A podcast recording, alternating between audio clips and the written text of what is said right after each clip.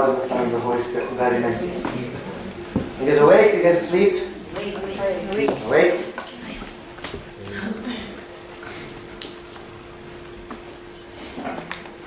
First, I want you to know something before we get into it. I don't know how I'm speak about, so you stall me. Just stall me. you have to know if you ask any person their lives to God, no one would say they regret it. No one would say they regret it. When you look, let's ask Joseph of the Old Testament. You say, Joseph, tell us, what part of the story would you change? Your brothers threw you in a pit, they sold you off, took your coat, lied about you, separated you from your father and Benjamin, your family, all this stuff. Went to Potiphar's house. You didn't enjoy yourself, right? You stayed pure. You did something that nobody would expect a young, handsome man like him to do. And then because you were faithfulness, out of God's love, he sent him to jail. Out of God's love, went to jail. And then, make a long story short, ends up king of the world. He's king. God made him number two. He was Pharaoh. You say, Joseph, what part of the story would you change? I never went to jail, I'd never be king. If I never was sold as a slave, I'd never be king. If I never, whatever, all these things, the dreams that God gave me, if it wasn't for that, I wouldn't have been king. What part of the story would you change? He would say nothing. Because what he said in Genesis chapter 50,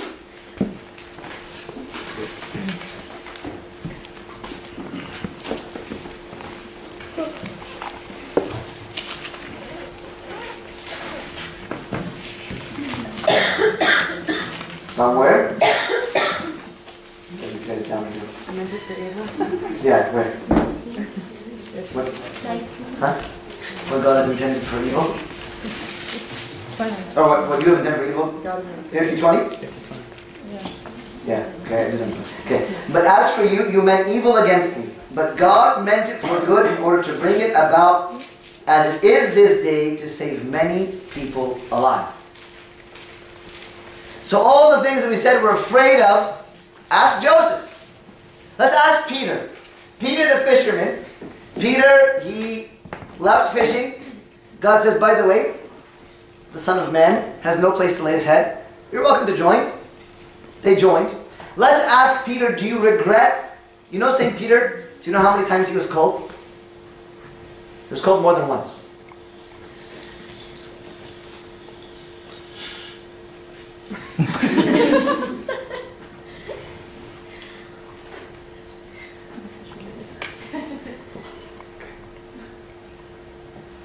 Apparently God didn't think that part was important to recording.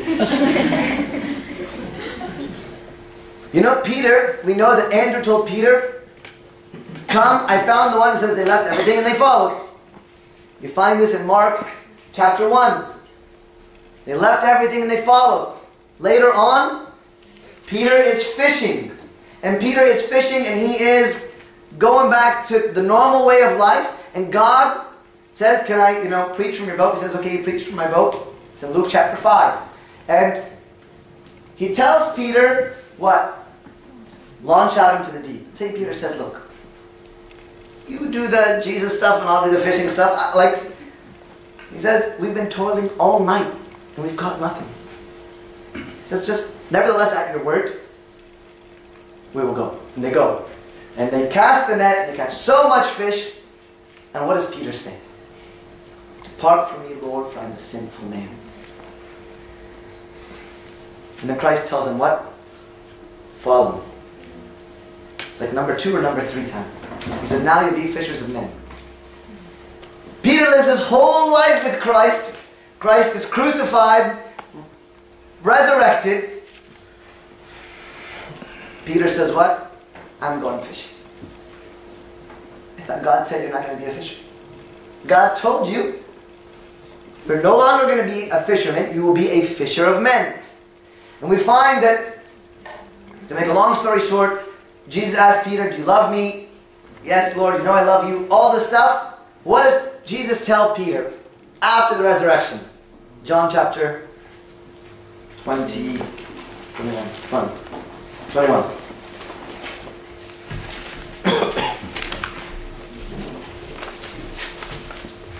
Twenty-one. Verse nineteen. After Jesus said, "Do you love me? Feed my sheep." Verse eighteen. Most assuredly, I say to you, when you were younger, you girded yourself and walked where you wished. But when you are old, you will stretch out your hands, and another will gird you and carry you where you do not wish. Verse nineteen. Then he spoke, signifying by what death he would glorify God. And when he had spoken this, he said to him, What? I've raised the dead in your name. I've witnessed you raise the dead. I was I went through the whole journey. God said, Follow me. Peter kept on getting the call because he kept on going back to what? Fishing. Kept on going back to his normal way of life.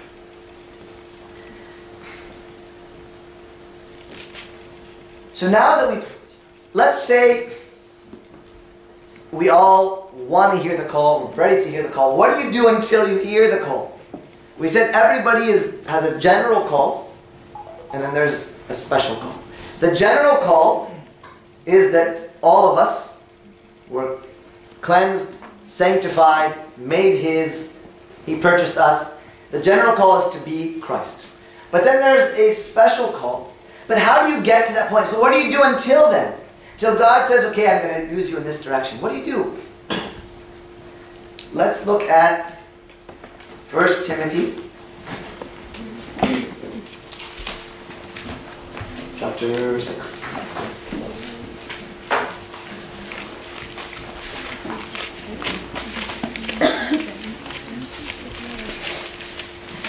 No, sorry.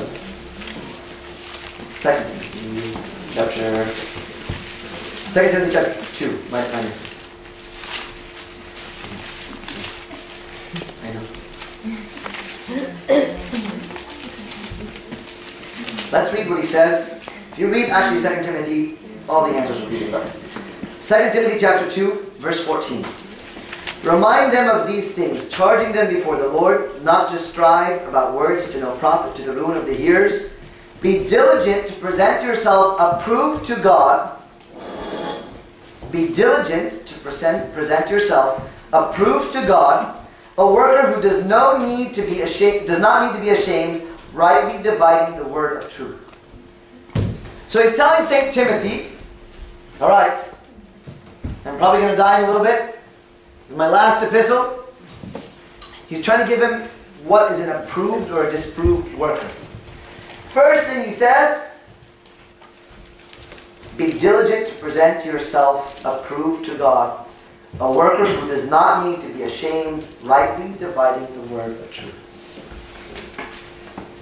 If you are going to be used by God, you must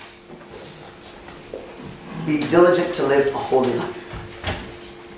It's not about activities. And who can do the coolest activities? Consecration is a holy life. Young people always ask me, Abuna, is it okay if I do this? Is it right? Is it wrong? The question is not is it okay? The question is to ask yourself what? Is it holy? Is it holy? Young people always looking for this is the line between black and white. Okay? This side is black. Let me get as close as I can to the line without actually standing inside the line. That's not what God wants us. He wants us to be diligent, to be approved. So, first thing is we have to understand that God is calling us to be holy. We need to be diligent, to present yourselves approved to God. A worker who does not need to be ashamed, rightly dividing the word of truth. What does that mean? Rightly dividing the word of truth. And when do we say that? Liturgy, Liturgy, who says it? Come on, deacons. You all prayed in the shower, I'm sure. and those who rightly divide the word of truth, grant them unto your holy church to shepherd your flock in peace. And, and, and those who rightly divide the word of truth, grant them unto your holy church. We say the people that can divide the word of truth, that can look at the word of truth and understand the word of truth and be filled with the word of truth, grant them unto your holy church to shepherd your flock in peace. You must be in the Word of God. I'm not talking about read the Word of God, I'm talking eat the Word of God. Everybody says, I read the Bible. No. Read the Word of Like, the Word of God is a part of you. It is in your words, it's in your mind, it's in your heart. It's living in you. It's speaking to you. Ah. The Word of God has to be eaten. We need to be in the Word. I know we have a convert that joined the church a couple years ago. She told me that she spent nine months. I'm like, oh, you know, what are you reading? She spent nine months reading the book of Daniel. like, what are you doing? She's like, I do it in fasting and I pray and I'm asking God to reveal to me because the book of Daniel is very prophetic. It's very prophetic about the end of the world all these stuff. It's a very beautiful book. She spent nine months reading the book of Daniel. In the beginning, you know, in the Protestant church, they're not very big on saints. Like, they don't like saints. So as in the whole catechizing part of it, I talked about saints. and it was a little uncomfortable for her. And then when she read the book of Daniel, she figured one time she was like like on a work trip and she was just gonna ask Daniel to intercede and she said he's been my best friend ever since. And she was very in tune with like Daniel the prophet is her intercessor and he's like, you know, he goes with her everywhere she goes. He and she could understand as like God was revealing to her mysteries in the Bible. The Bible is full of mystery. And the way to understand the mystery is to be like always in its presence. And to always be cleansing, asking God, reveal to me the mystery. Unlock the secrets. Dividing the word of truth. You say, Buna, you're going to tell me to read the Bible? Really? You're tell me to read the Bible? Two words, I say this every all the time. Everybody says, Buna, what do I need to do? The answer at the end of every sermon is read the Word of God and pray to Jesus. Full stop. Hey, I'm going to tell you something new. I don't have the 2014 version of like what you're supposed to do. What's this? It's a relation. It's a deep love relationship with God and going deep in the Word of God. Continue. Let's go to 2 Timothy, chapter 2.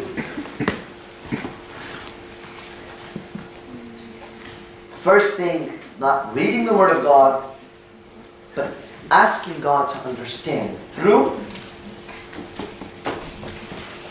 reading the fathers of the church. These were men that were inspired. They are holy men. These are people that were fasting and praying. What you can't do, they are doing it, so at least trust them. Okay? Let the fathers of the church unlock the secrets if you can't do it.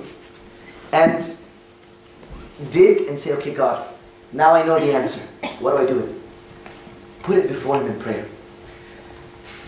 You know, in the early church, they used to practice prayer reading, where they would just read, like the Gospels, standing, basically, like just read the Gospel of John, standing in prayer, trusting that the Word of God cleanses. The Word of God has its own way, right? It searches the deep things of the heart.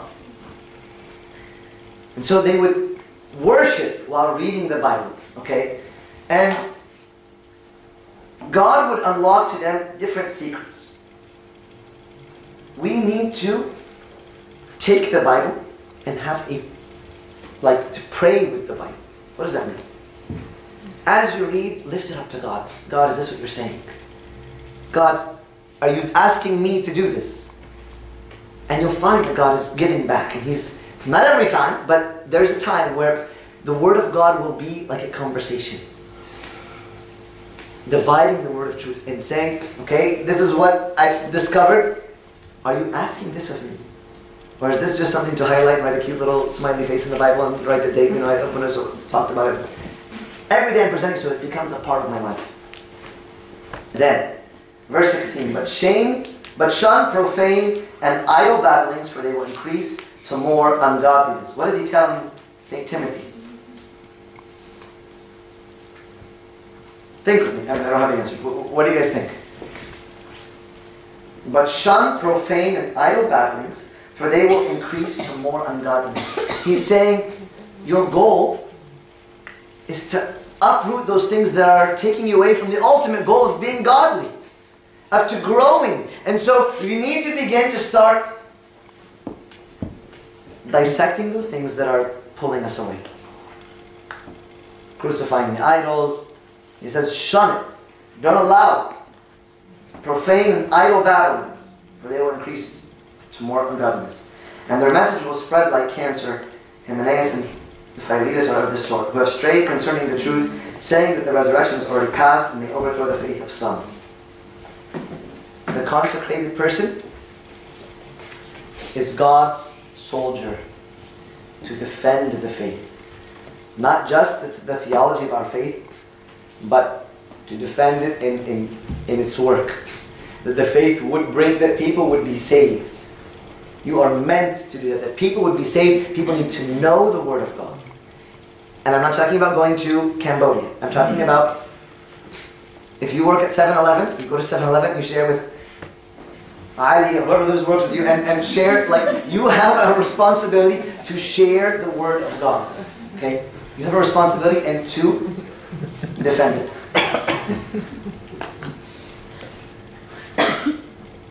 Look at verse 19. Nevertheless, the solid foundation of God stands having this seal.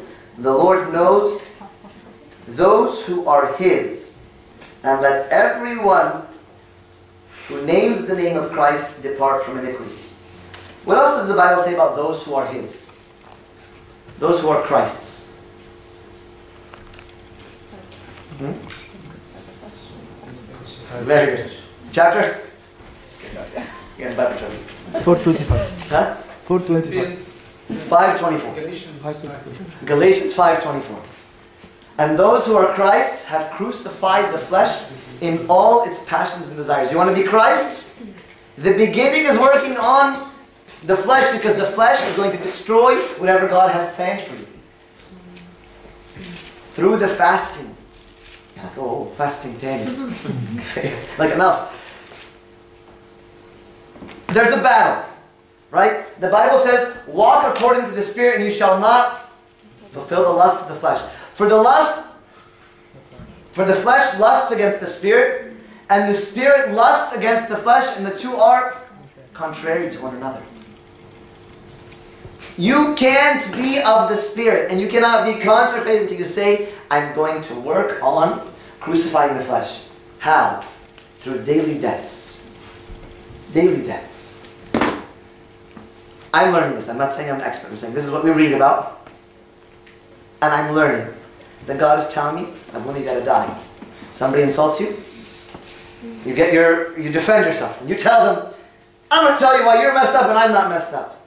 No, you die. I'm learning it the hard way, okay? I'm not, I'm not experiencing it yet, but I, I would imagine that one day God will give me grace. Daily deaths. Daily deaths. You feel like whatever, I die. You're saying, you're going to let just people walk all over you? What did Jesus do? What did Jesus do at Pontius Pilate at the very end when he's being tried and he's in Pontius Pilate's court and they're saying like, answer for yourself. What did he do? I'll never answer for myself. It's so important you understand that we learn how to have daily deaths. Maybe you can have a journal of death. Make a journal of death. Today, I chose not the life of God, okay? I chose not to die in this way. Or I died in this way. And God promises us that when you die with Christ, you what? You resurrect with Christ. Plan for yourself daily deaths. So that tomorrow, when God breaks up your nest, I'm dead. Tomorrow you're going to be the priest in Kansas City. God forbid.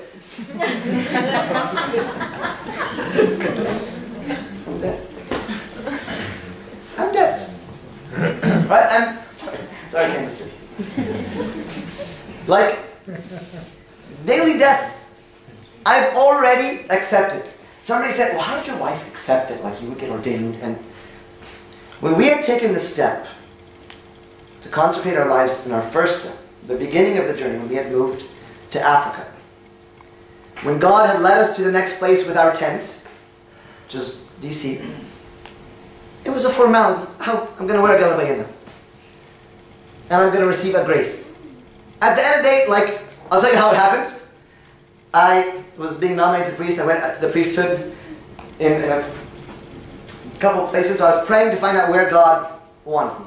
Went to go meet Pope Shenouda. Pope Shenouda said, okay, long story short, I want you in Washington, D.C.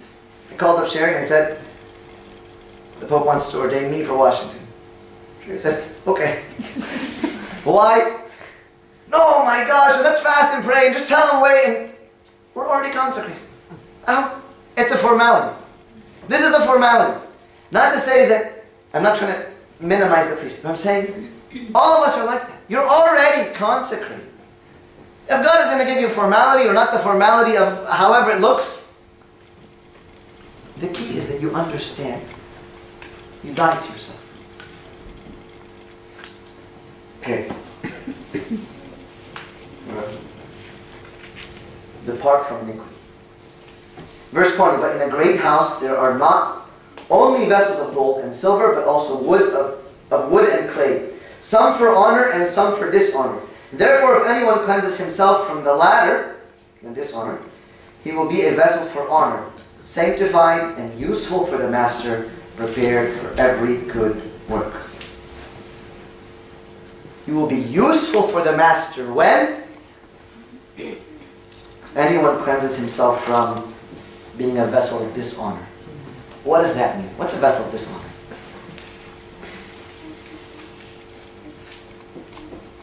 I don't know, by the way. I'm like this. I'm not looking. I don't have no. Like I'm just like reading with you guys. Not fulfilling, Huh? not fulfilling his will. Not fulfilling His will. What do you guys think? Not fulfilling His will. Very good. Holding on to those idols. Hmm? Holding on to those idols. Holding on to the idols. Very good. Being part of the world. I can't have you be. I can't have you share in the salvation of the world if you are the world. Like it doesn't work. It doesn't work. And you have to say, I am not of this world. Can you come with us and hang out? I'm not of this world. I'm not saying be judgmental. Know that I am a vessel for honor. My relationships are for honoring God. I'm going to befriend Maria for one goal. I want to honor God in my friendship, and I want her to honor God eventually. Be a vessel for honor. For honoring God, and you can't. James 4. James 4 says,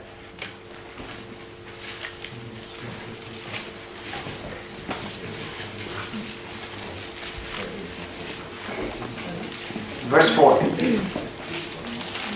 Now, James is being quite aggressive with his wording. Please don't be offended. James 4 4 says, Adulterers and adulteresses. Do you not know that friendship with the world is enmity with God? Friendship? Like, I'm not married to the world. It's not friendship. Friendship with the world is enmity towards God. That's dishonor. That's being a vessel of dishonor. And so, what is friendship with the world? You tell me. It's not saying marriage with the world. It's saying, yeah, right? Give and take with the world. That's what this. Uh, that's what James says. You want to be a vessel for honor? You have to begin to slowly. What do I mean? Using understanding how the world every day is creeping into your heart, into your family's heart, into your church's life, into your friendships, into your and you're saying, I will not allow the world to creep in. I will never have friendship with it. Everything that you tolerate and that is like a friend to you is how the devil's going to be take you away from being useful to the master. Back to 2 Timothy. 2 Timothy chapter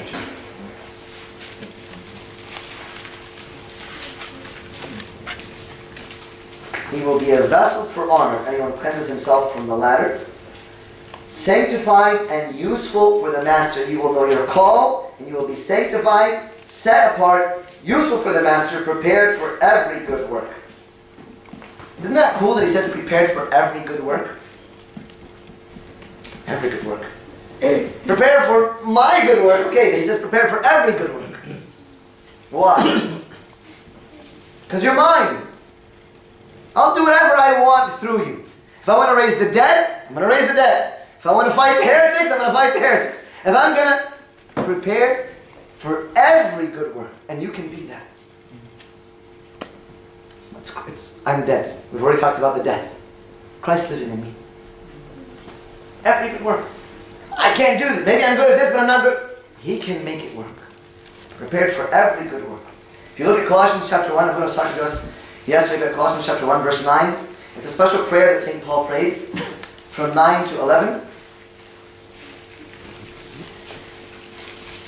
St. Paul's prayers. I love St. If you ever get a chance, just take St. Paul's prayers and study the prayers. For this reason, we also, the day we heard it, not cease to pray for you, and to ask that you may be filled with the knowledge of His will in all wisdom and spiritual understanding, that you may walk worthy of the Lord, fully pleasing Him. That's the whole vessel of honor. Being fruitful in every good work. Are you fruitful in everything you do? St. Paul, by the way, what's the key word they used over and over from 9 to 11? Or like relative word. It's um, assumed in some other words. I'll read it again. Verse 9. And to ask that you may be filled with the knowledge of his will in all wisdom and spiritual understanding, that you may walk worthy of the Lord, fully pleasing him, being fruitful in every good work and increasing in the knowledge of God, strengthened with all might according to his glorious power for all patience and long suffering with joy. Huh.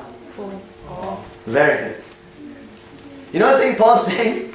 He's saying, you guys are good, but there's more. There's more growth. So he's saying that you would be filled, not that you would know the knowledge of his will, that you would be filled with the knowledge of his will in all wisdom and spiritual understanding. All wisdom and spiritual understanding. That you may walk worthy of the Lord, fully pleasing him, being fruitful in every good work, and increasing in the knowledge of God, strengthened with all might. Do you notice that he doesn't say? And he says increasing in the knowledge of God. Why not have all the knowledge of God? Can't. You can't. Theologians, let me know. Again.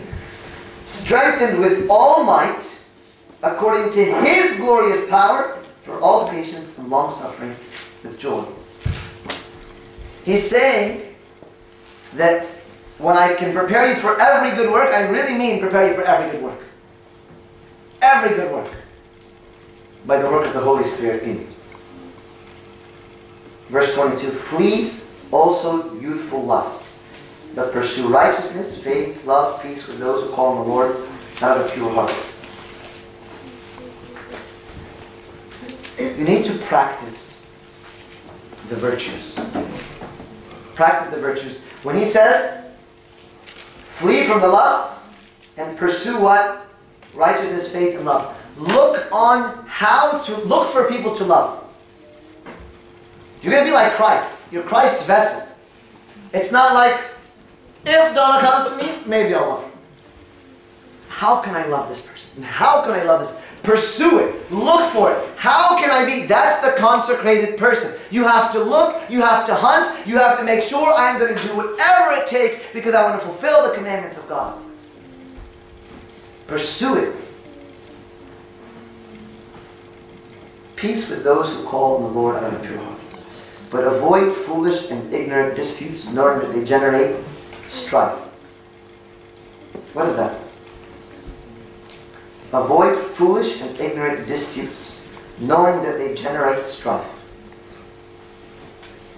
Don't look at the Word of God as like, you know, it's a random thing that doesn't apply to me. There's maybe a bigger picture. Let's let's think. I, I don't know what it is, but maybe together we can discover. But avoid foolish and ignorant disputes, knowing that they generate strife. Why is that so important? Like St. Paul is dying, and he's saying, don't get in arguments. It's waste, Huh? waste of time. Okay? Waste of time, don't waste your time. He says, what's the cause? They generate strife. These are all messages to me, not from me. Trust me. Like I'm learning with you. Avoid foolish and ignorant. Like don't get distracted. Don't get distracted from your call. Don't get distracted from what strife and all of a sudden here I am supposed to be the next St. Paul and I'm talking about this stupid stuff. God saying, you're never going to be an approved worker. You're focusing on stupid things. Oh, but she said, and he said, and the Buddha said, and the Pope said. These are all tricks of the devil, taking away from us. What is focus? Narrow vision, like tunneling. My eyes are fixed on Jesus. The arguments are tricks from the devil. 24. And the servant of the Lord must not quarrel, but be gentle to all, able to teach, patient, in humility correcting those who are in opposition. If God perhaps will grant them repentance so that they may know the truth, and that they may come to their senses and escape the snare of the devil, having been taken captive by him to do his will. You know what you're doing? You're trying to save. You're trying to work with God to save others. To save others. That's part of being, that's part of having the heart of God. If I'm going to be consecrated for God, all God is thinking about is the salvation of each and every one of us. You can't not think about what's on His heart. That's why He's saying, you want to overcome? You want to be effective in saving? In working in the work of salvation? Must not quarrel, but be gentle. Be gentle.